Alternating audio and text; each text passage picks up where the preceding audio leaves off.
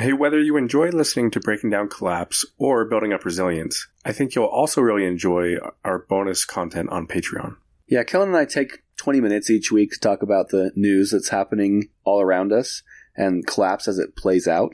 We like to have a little fun with it, but also make sure that you're aware of what's going on in the world of collapse. We look forward to having you join us there. The link to join us on Patreon is in the episode description. It's that time of the year. Your vacation is coming up. You can already hear the beach waves, feel the warm breeze, relax, and think about work. You really, really want it all to work out while you're away. Monday.com gives you and the team that peace of mind. When all work is on one platform and everyone's in sync, things just flow wherever you are. Tap the banner to go to Monday.com. Hey, it's Ryan Reynolds, and I'm here with Keith, co star of my upcoming film, If, only in theaters, May 17th. Do you want to tell people the big news? All right, I'll do. Sign up now and you'll get unlimited for $15 a month in six months of Paramount Plus Essential Plan on us. Mintmobile.com slash switch. Upfront payment of $45 equivalent to $15 per month. Unlimited over 40 gigabytes per month. Face lower speeds. Videos at 480p. Active Mint customers by 531.24 get six months of Paramount Plus Essential Plan. Auto renews after six months. Offer ends May 31st, 2024. Separate Paramount Plus registration required. Terms and conditions apply if rated PG. Millions of people have lost weight with personalized plans from Noom. Like Evan, who can't stand salads and still lost 50 pounds. Salads generally for most people are the easy button, right? For me, that wasn't an option. I never really was a salad guy. That's just not who I am. But Noom worked for me. Get your personalized plan today at Noom.com. Real Noom user compensated to provide their story. In four weeks, the typical Noom user can expect to lose one to two pounds per week. Individual results may vary.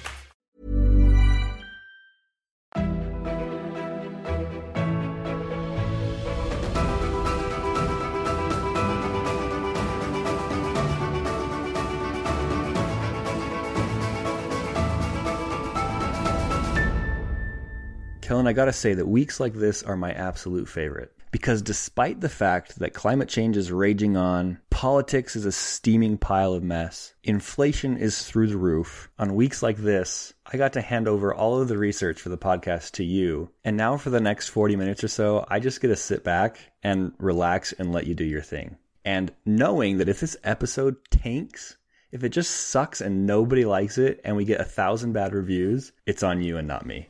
Wow, man, that was dramatic. Well, I'm sure glad I can bring you joy. and it's not like I can really celebrate too much. The reason you took it over was because I was behind on editing, and I honestly would rather do research than editing all day long. Well, you know what? We're a team, which is interesting because I never anticipated this would be my life. I remember when you came to me and said, like, hey, I am really interested in all this collapse stuff. I want to teach you about it, but I want to do it on a podcast. Well, if you don't mind, before you get into that, I actually want to correct and clarify something there. I don't know if you remember, I had actually originally intended to do this podcast solo. I was just going to, I'd actually recorded the first episode by myself, and it was terrible.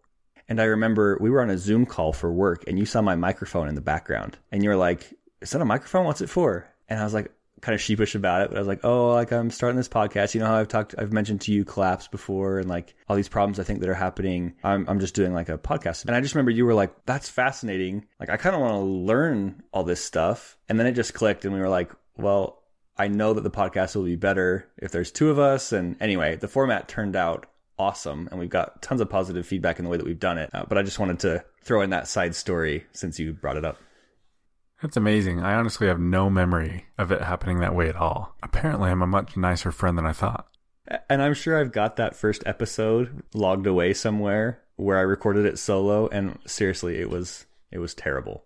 I'm so glad that it worked out the way that it did because it probably would have lasted like four episodes. I would have got terrible feedback because it's just me talking into a mic, you know, reading from a script or whatever. Uh, but this has just worked out so much better I don't think there's any way that the podcast could have continued as long as it has without me having you to motivate me and vice versa. Well, although I don't remember the details you just described, what I do remember is thinking that you had kind of your curriculum outlined for eight episodes, and I thought we would record eight episodes and put it out there and be done. I never imagined I would learn so much and that this would become so all encompassing. And even now, you know, we've got a long list of all the things people have requested that we do episodes on. It seems like we're just kind of scratching the surface of all that there is to know and to learn and the conversations that need to be had in order to become fully aware of our situation and more prepared to do something about it.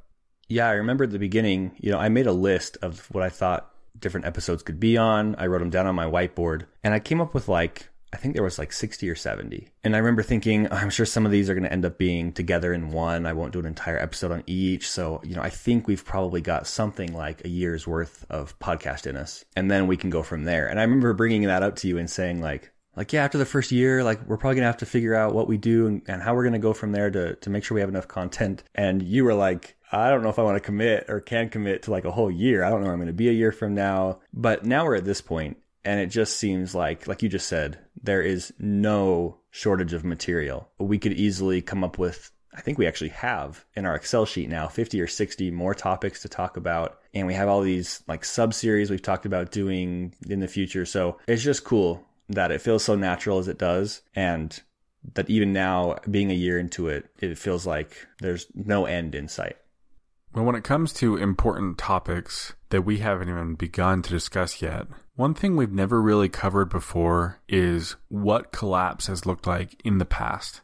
If we really want to understand how a society falls apart or how it goes from something complex to more simple, we've got thousands of years of human history to see when that has happened and what led to that. And this is just another one of those things where we could do an entire podcast on this topic. But I'm hoping that today we can at least gain a fundamental understanding of historical precedent for collapse. There are some models that exist out there as to why that happens. There are real examples of when it has happened and what we can learn from that. But again, it's just one of those things where we could talk so much more about it and there's so many experts we could bring in. And so I'm excited to begin having conversations about this. And I think in the future, we do plan on elaborating, going into much more detail about this. From what I understand, Kellen, your research didn't involve, you know, Jared Diamond or Joseph Tainter, all of whom we plan on doing hoping to do interviews with in the future, but also, at the very least, we're going to do reviews of their books. We'll reread their books on collapse and talk about those specifically in detail. So, in this episode today, I don't think you intend to speak about their perspectives, but look at it more from, like you said, a higher level. Yeah, and I will be really interested to see if Jared Diamond Joseph Tainter when we have the opportunity to have conversations with them or as we review books they've written on this topic. I'll be fascinated to find out whether it aligns with some of the conclusions I've come to as I've done my own research on the topic. And I think it's safe to say Kellen and I are not historians. Um, honestly, history in general for me has been something that growing up I, I wasn't interested in. I've become a lot more interested in it as I've grown older but I still don't spend a lot of time researching it. I won't speak for you, Kellen, but I think I think we would both agree that there are people who are listening to this who are going to know a lot more about history than we do. So we are not by any means trying to come across as the experts on these topics. But with that, sort of the whole purpose of our podcast has been to take ideas and explain it from a viewpoint of someone who's not an expert because I think we're able to view it from a higher level and be a little more simple about it. Whereas if we had a historian on here, there would be this temptation to go into a ton of detail as well. So uh, obviously there's value in both. And like we said, we hope to get some historians on here to interview. But for now, we feel like there's value in a very simplistic approach to viewing collapse historically. Great. Well, part of the reason there's some nuance in all of this is because in today's world, we have this interconnected global economy and we've got threats like climate change that are affecting the entire world. And we've got globalization in general through technology. So stuff doesn't happen in isolation. Human civilizations in the past were able to go through periods of growth and decline in different parts of the world simultaneously. And while that still happens to some degree, because we're so interconnected globally now, everything we've talked about on the podcast up to this point has implied kind of a global collapse. Just as sort of an analogy to, I think, what you're speaking about. Last week, my daughter, we were at my mom's house, and my mom has a bunch of dominoes. And my daughter wanted to build as long of a domino chain as she could and then knock them all down at the end. And every time she tried, and I was helping her and my mom was helping her. Along the way of putting those dominoes up, we'd mess up and we'd accidentally knock one down and when it would destroy all the progress we'd made. And we probably tried like 10 different times. And finally, someone got the wise idea to every, you know, 10 dominoes or so, take a domino or two out, leave a space between them so that if one part fell, you would just need to fix that one section. And then at the end, you could go back and put, uh, put them all back in and, and have one chain. And in the past, societies were such that they were all their own little section of dominoes. One could fall and it wouldn't have an effect on the others. But today, in our sort of globalized, hyper complex environment, there's simply no way for an issue in one area to not cause a consequence in another.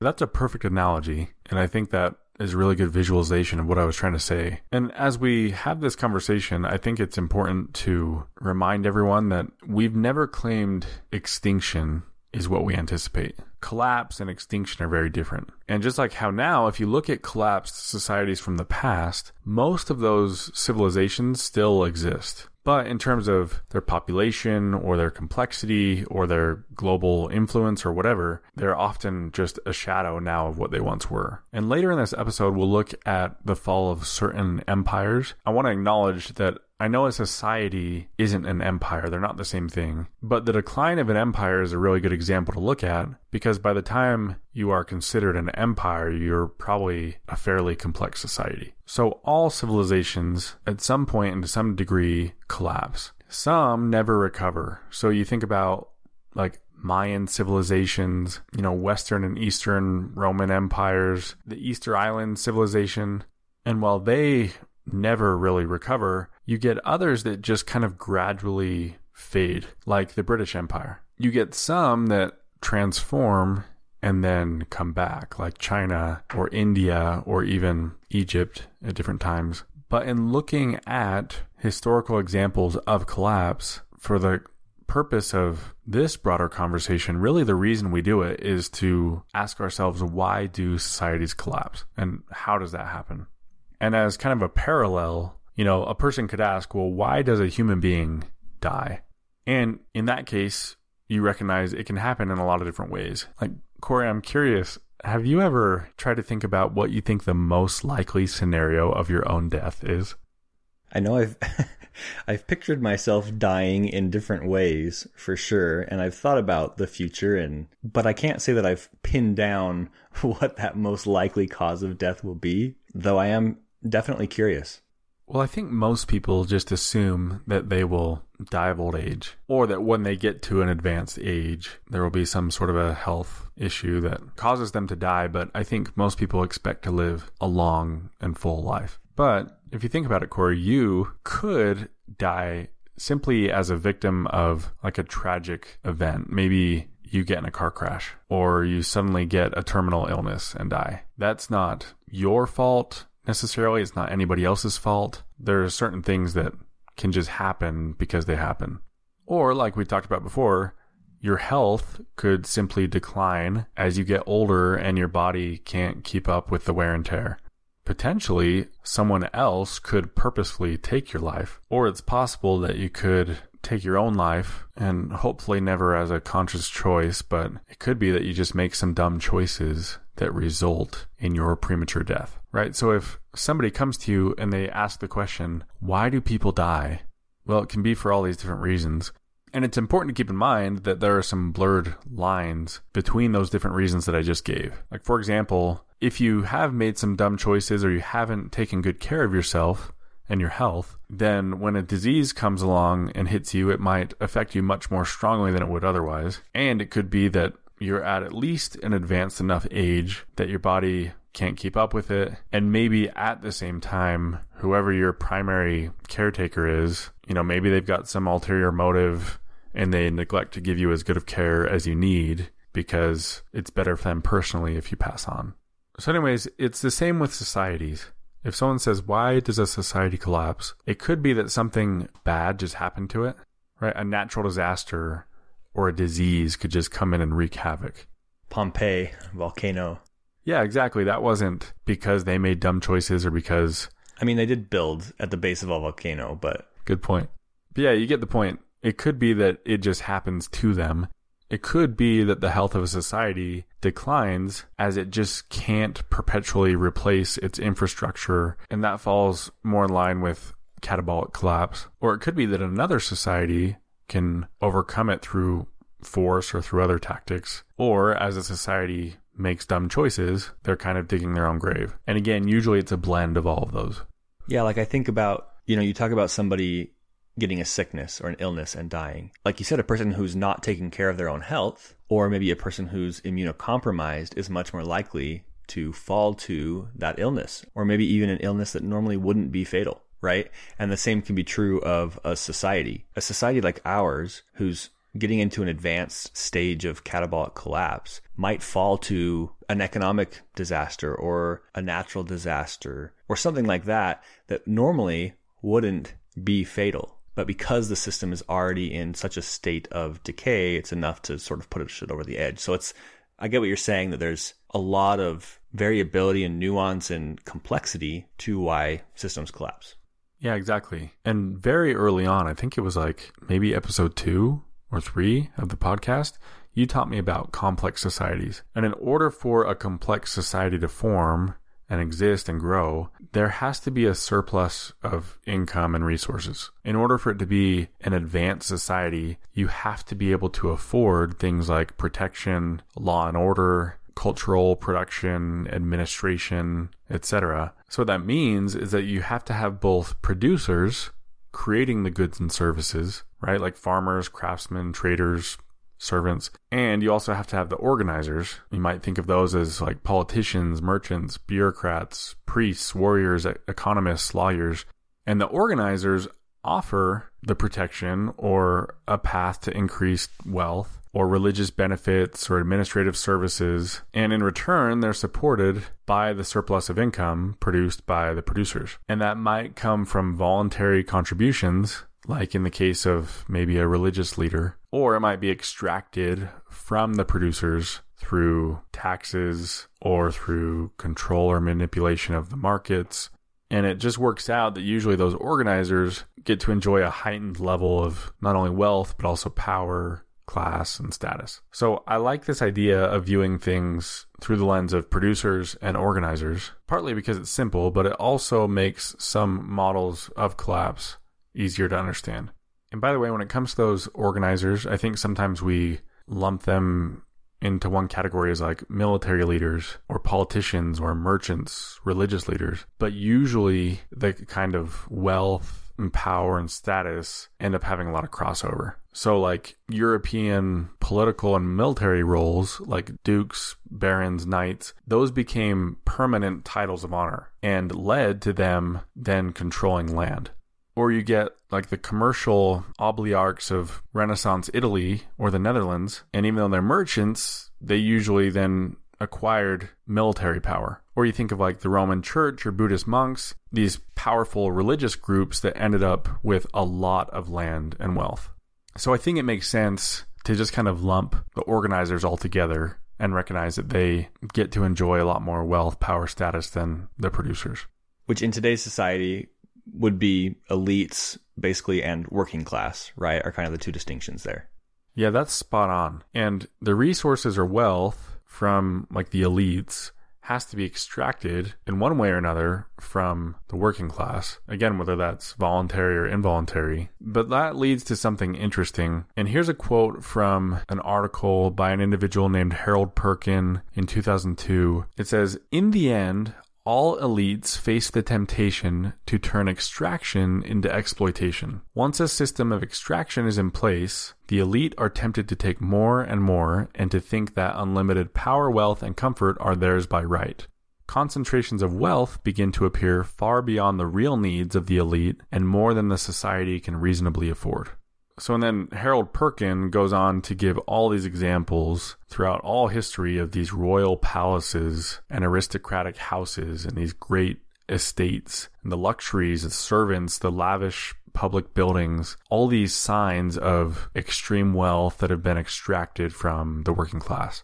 And these excessive outward signs of wealth do a couple of really interesting things. One of them is that it invites external threats. So when you've got all these big, beautiful cities and royal palaces, that entices conquerors. Like how the Persian and Egyptian temples and palaces really called to Alexander's Macedonians and then later to the Romans.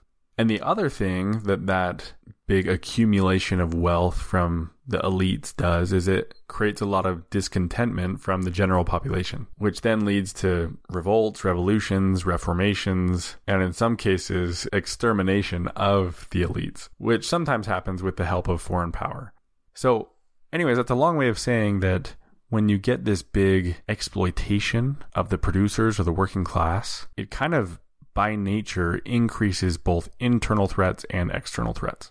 If the elites take more than their reasonable share, and when producers or working class face an inability to buy their own products, the natural consequence of that is economic depression and decline. And even before you hit economic depression and decline, you see the morale of the general population decline. And that results in more crime and alcoholism and resentment towards the government. One statement I came across about the Western Roman Empire said this in the late Western Roman Empire, the increased weight of slavery in the countryside and heavy taxation in the towns made the populace indifferent to the survival of the state, and defense was left to German mercenaries who eventually overran the government and usurped the emperor's power. So, Corey, I'm curious, does that resonate with you when you hear that explanation for how many societies collapse, this kind of widening wealth gap and the threats that brings?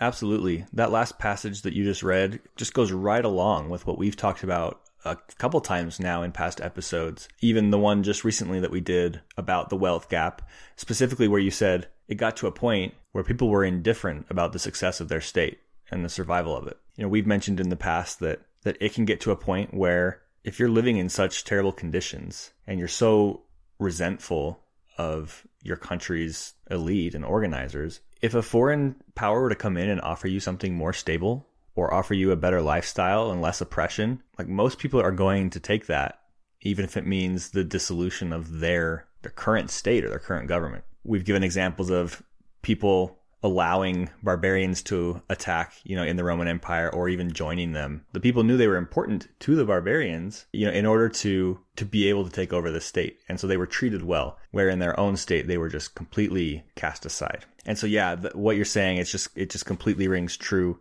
And while we've used the Roman Empire as an example, I'm sure that it's true of many others as well. Yeah, you can imagine how quickly loyalty to the state or loyalty to your elite fades when you find yourself in a desperate situation, when you feel really oppressed or you can't make ends meet, and all of a sudden your conquerors look more like your saviors, right? Another factor, or you could say a model of how collapse comes about from empires is just imperial overstretch. So when the military cost of growing, expanding, and defending what you've conquered is higher than your capacity to keep up with that economically, you have to shrink back down. You have to decline to some degree. In other words, there just isn't that surplus that we talked about before, or at least enough of a surplus to support continual expansion. And that's one that I feel like we've talked about over and over again with catabolic collapse, limits to growth. You can't just keep growing and support that extra mass. Yeah, and I know a couple good examples of of this happening. Um, the Western Roman Empire again was a huge one for that, as well as the British Empire in the 20th century, and maybe the uh, American Empire in the 21st. TBD. But yeah, there's examples in the Roman Empire of, you know, they, they'd take over a new territory, a new kingdom. They'd sort of disrupt the local economy and they'd be left with a whole lot of capital from that takeover, but they're left without the resources, the manpower essentially to be able to control it, to be able to maintain it. You know, growing up, one of my favorite games was Risk. No one will play it with me. My brothers don't like to play it with me anymore, but I was just obsessed with it. I play it all the time. And for those who don't know, Risk is a board game. You start with a certain number of territories, a certain number of military units, and then you try and take over the whole the whole globe, basically. And one of the worst strategies in that game, and the one that was very easy to play against, was someone who would just spread themselves all over the map. They'd stretch themselves thin by attacking nearby territories and leaving very little people left to defend it. And so even though for a moment they might own half the map or three quarters of the map, it was very easy to at that point retaliate and take it all back. And they might have spent a good while trying to build that up, but it was very quickly taken over. And if you've played Risk, you know what I'm talking about. And I think it's just a perfect example of what you're talking about here of just taking on too much with not enough resources to back it up and keep the maintenance of that capital going.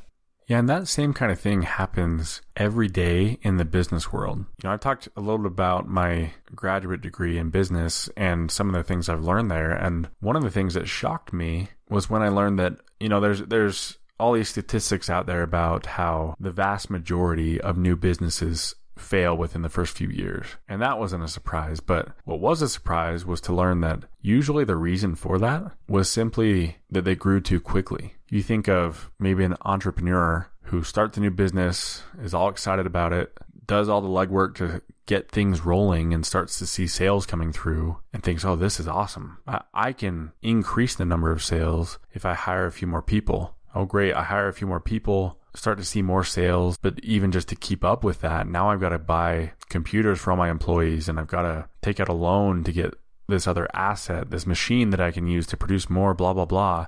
And almost always it's the case that the growth isn't steady and controlled. It's too quick. And then as soon as a risk comes along or a setback, they're over leveraged and they can't handle it.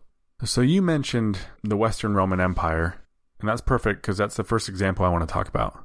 And maybe we spent even too long at the beginning of this episode describing how we're not here to go into a lot of detail. We're not historians, but there's just a couple of noteworthy things about some of these historical examples. So I feel like even if you don't know anything about history, you've probably heard about the fall of Rome. And some experts out there blame it on, you know, economic factors, the strength of the economy. Others will say it had to do with the size and effectiveness of the army or the size and the health of the Roman population. Some attribute it to internal power struggles or the religious changes that were happening during that time or the efficiency of the civil administration. But as I went through and kind of studied the history, there were a couple of little moments that I wanted to highlight.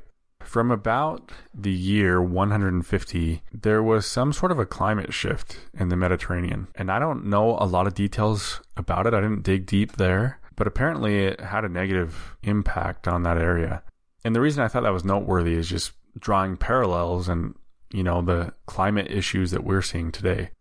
From the year 165 to 180, there was really heavy mortality from the Antonine Plague. And maybe it's because we're right in the middle of a pandemic, but that stood out to me. There were barbarian invasions, repeated civil wars. You know, certain leaders made efforts that kind of would bring the empire together, but then these external and internal forces would divide it. But at one point, there was kind of this dramatic increase in just the cruelty and the extortion and the corruption. And the richest families, the senatorial families, became more and more wealthy. And part of it was because they were immune to taxes. But as historians have looked back, there's these indicators of a widening wealth gap. From the year 274 to the late fourth century, there was a two and a half times increase in the purchasing power of gold, which indicates that there was growing economic inequality between the peasants and the elite that actually had gold.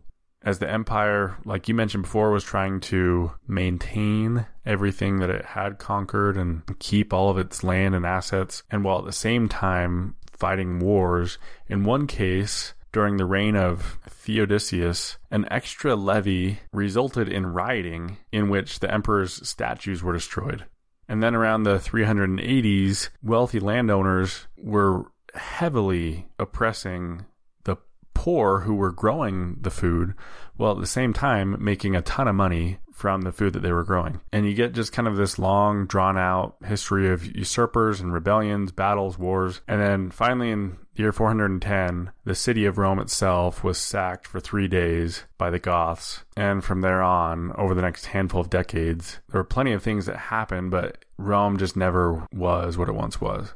So I pulled those moments out because, again, you see this increase in greed, corruption, extortion, a widening wealth gap, and there's all the internal pressures, external pressures. There's this imperial overreach and trying to keep up with maintaining the empire itself. Those factors combined led to sort of an implosion of the Western Roman Empire. It's so interesting because, you know, the beginning of this episode, you kind of explained the parallels between like how a person might die and how a society might collapse. And it's like, okay, Pompeii, volcano goes boom and society's gone, right? And then you've got something like the Roman Empire that takes centuries to collapse. There never really was one moment in which you would say the Roman Empire collapsed this day or this year or even this decade. And there wasn't one factor. There was, as you just described, dozens of factors happening simultaneously, impacting each other. So having these cause and effects. But eventually, all of those things combined took what was, up to that time, the greatest civilization, the greatest society that had existed, and brought it to its knees, basically. Going back to your analogy of businesses, I think of people who try and get rich quick and get rich quick schemes and how it's so much easier just to imagine making a bunch of money all at once from one big push, one massive effort, you know, and, and then I think of people who learn about collapse and there's all these people out there who, who talk about what we talked about in the very first episode of of the podcast, like EMPs and asteroids and solar flares and all of these crazy things. And it's just not how it works. It's not one big thing that happens that takes, that puts a complex, successful society on its knees. It's not one get rich quick scheme that's going to make you wealthy. It is that sort of complex, consistent combination of things that's required to to make that happen. Yeah, and there's always the exceptions, right? With individuals, there's always people who do suddenly get really rich. And with societies, there are some who become complex really quick and some who collapse really quick. But in most cases, it's gradual growth and a gradual decline. I thought it was interesting. I don't know if you remember this, Corey, but a long time ago we interviewed John Michael Greer, and he made the comment you know, people say Rome wasn't built in a day, but they don't realize that it also didn't collapse in a day. These things take time. Okay, so we've talked about the Western Roman Empire. The Eastern Roman Empire, sometimes called the Byzantine Empire, remained one of the dominant forces in the East for centuries. And again, there's so much history there, but just a couple of things I thought were noteworthy. It was an empire that was absolutely flourishing, but in the year 549, under Justinian I, a terrible plague hit and wiped out a bunch of the population. Justinian, as a result, had to agree to a treaty with the Persians, and they eventually subdued the Persians, but they were then weakened by having like 25 years of war. Later, they began losing territory to the Arabs. It was really significant when they lost Egypt because the Egyptian province was one of their major sources for resources and capital and labor.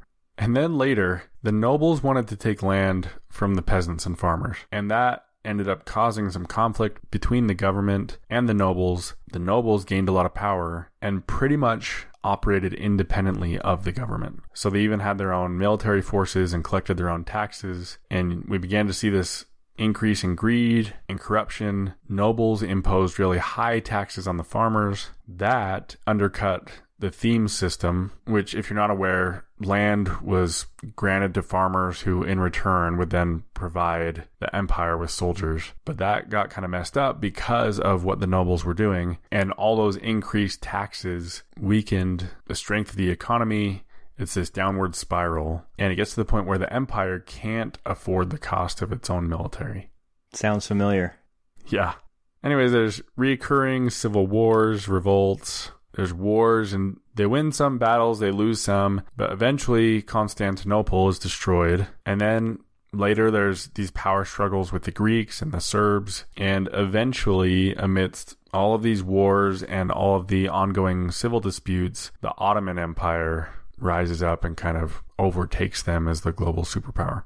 The Ottoman Empire, you know, sometimes called the Turkish Empire. That one lasted for like 600 years. I'm not going to go into detail there, but it's, in my opinion, a similar story. I mean, really, when it comes down to it, there's a few factors at play. There's the internal struggles, the external struggles, the imperial overreach, the wealth disparity, and the inability to keep up economically. Boy, can I just say that I am relieved that we're not facing any of those issues today. Yeah, this is all just old history. No parallels. There's a couple more that I could mention. I mean, there's so many more that we could dive into. Like there's the Gupta Empire in northern India. We've mentioned what took place with the British Empire. There really is a lot of fascinating history about the rise and fall of these empires, but I'll just say a couple things about the Spanish Empire. And the Spanish Empire was huge. You know, the Roman Empire, that's kind of more ancient history in my mind. Spanish Empire, we're talking like 1492 to even like 1970s. And I'm particularly interested in it because I once took a college course called History and Civilizations of Spain, and it was such a significant empire that at one point it was called the Empire on which the sun never sets, simply because they had territories throughout the globe. So they had expanded extensively. You know, they had issues with the way they were trying to manage their colonies and extract resources from them. At one point during the reign of Charles V, Spain was in conflict with the French and the Ottomans, the Germans, and they needed more funds because it's expensive trying to fight all those battles. So they were taking out loans from other countries and they started trying to increase a bunch of taxes. There are these kind of notorious taxes the Alcabala tax, the Cruzada terces, servicio, all these taxes that came about. And people either tried to just subtly evade those taxes, or in some cases, they enacted violence on the tax collectors. There were tax collectors that got killed, or they were trying to board a ship and leave for the Americas. And of course, the elites, the nobles, and the government employees were tax exempt. So while the people, the working class, were getting taxed more and more heavily, you get like the Dutch Revolt, the rise in Protestantism, which was in direct conflict with Catholicism, under which the government was run. Later on, there's just lots of revolts. Some of those are successful, the government ends up kind of in a whole mess of issues and just starts imploding. And it's at that point that France invades. Anyways, there's revolutions in the Americas that were successful. They end up losing basically all of their possessions in the Americas and they lose Cuba and Puerto Rico and Guam and even the Philippines. And Spain is still around today, right? A great country, but it was once this dominant global superpower and because of all the same reasons that we've highlighted over and over again, they ended up collapsing as an empire. So, as I looked at the history behind the rise and fall of all these empires, I could see these patterns. And to me, it was kind of bone chilling. It, it, was scary to read through what has happened in the past because of the things that I've seen just in my lifetime here in America. And again, I know we talk often about collapse as like a global thing because we are so interconnected. But when I think of the American empire, I think of the external threats. I think about witnessing the terrorist attacks. I think about just in recent years with economic recessions and with all this political turmoil and these increasing natural disasters, these diseases that we're throwing tons and tons of money at to try and make repairs. I think of all of the civil disputes, the kind of social unrest, the marches in the streets, the statues being torn down. And, you know, we talked about how when people become really resentful of their own government, they're less loyal and less willing to defend it. And just kind of anecdotally, I feel like where there used to be such a strong sense of patriotism in the US, it's almost all political divisiveness and being fed up with the system you know, people are recognizing flaws in how we operate and all the corruption that's there and what that does to a capitalist society. And I don't know what it looks like from your perspective, Corey, but from mine, it feels like we are at a very scary place, at least when I compare it to how this has turned out for past empires.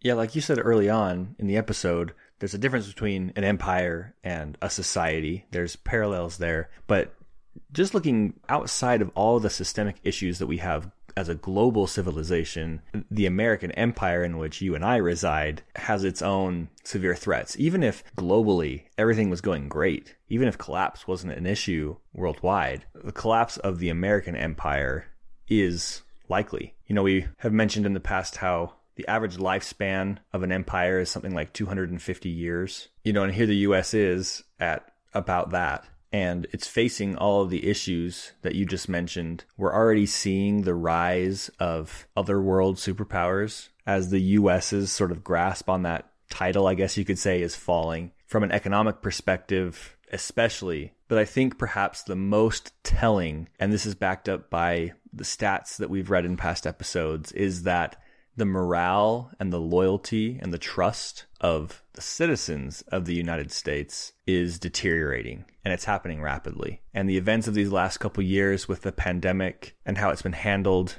with social justice issues, with this political divide, it's just exploding. And it will be really interesting to see, I mean, not even just in the coming decades, but in just the coming years, how that trend continues and, and how that results for us.